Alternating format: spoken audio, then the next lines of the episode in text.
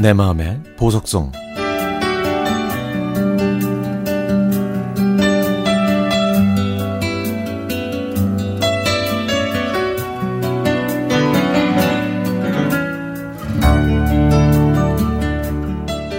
한달 전에 부고 문자를 받았습니다. 친구의 번호로 온 문자라 친구 부모님의 초상인 줄 알고 무심코 봤는데 친구의 부고였습니다. 다시 눈을 비비고 자세히 봤지만 분명히 친구의 부고 소식이었습니다.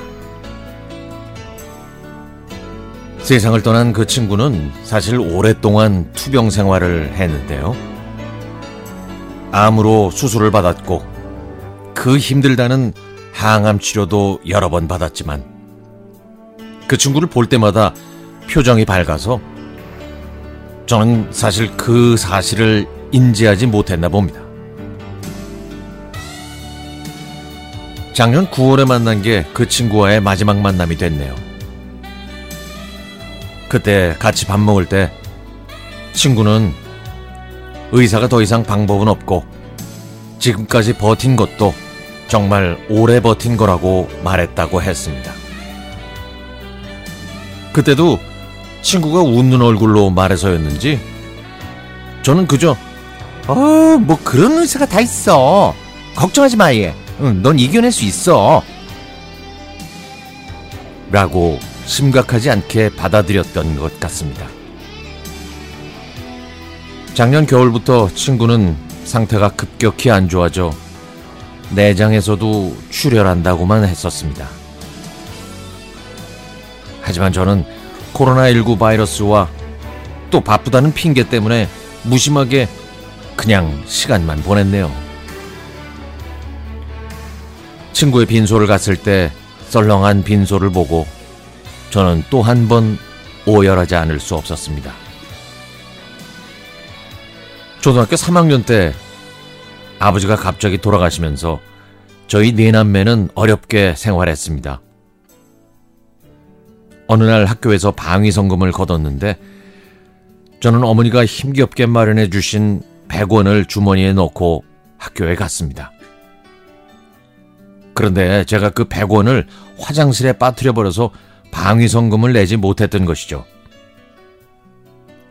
선생님은 방위성금 내지 않은 3명을 교단 앞으로 불러냈고 앉아있는 학생들에게 박수를 치라고 했습니다. 저는 어안이 벙벙했지만 그게 벌이라는 걸 곧 알 수 있었죠. 그런데 얼굴이 빨개지고 울음이 터질 것 같은 저를 위해 그 친구가 100원을 대신 내줬습니다. 그 100원은 제 인생에서 가장 큰 100원이 됐던 거죠. 성인이 돼서 한동안 연락이 끊어졌지만 다시 만날 수 있었는데요. 저희가 밥을 먹을 때마다 만날 때마다 밥값은 항상 제가 냈습니다. 전업주부인 친구한테는 제가 이래서 괜찮은 거라고 말했지만 사실 저는 그날의 100원을 두고두고 갚고 싶었습니다. 그런데 그 친구는 더 이상 저를 기다려주지 않았습니다. 고마웠다는 말 한마디 못한 것 같은데. 그 힘들다는 항암 치료를 하면서도 항상 밝게 웃었던 내 친구. 면역력이 약해져서 농농균에 감염되는 바람에 한겨울에도 샌들만 신고 다녔던 그 친구. 그동안 무심했던 제가 용서가 안 되고 친구에게 그저 미안할 뿐입니다. 마음씨 곱고 따뜻하고 밝았던 선미야.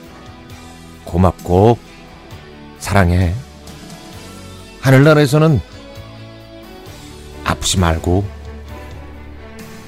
편히 쉬어.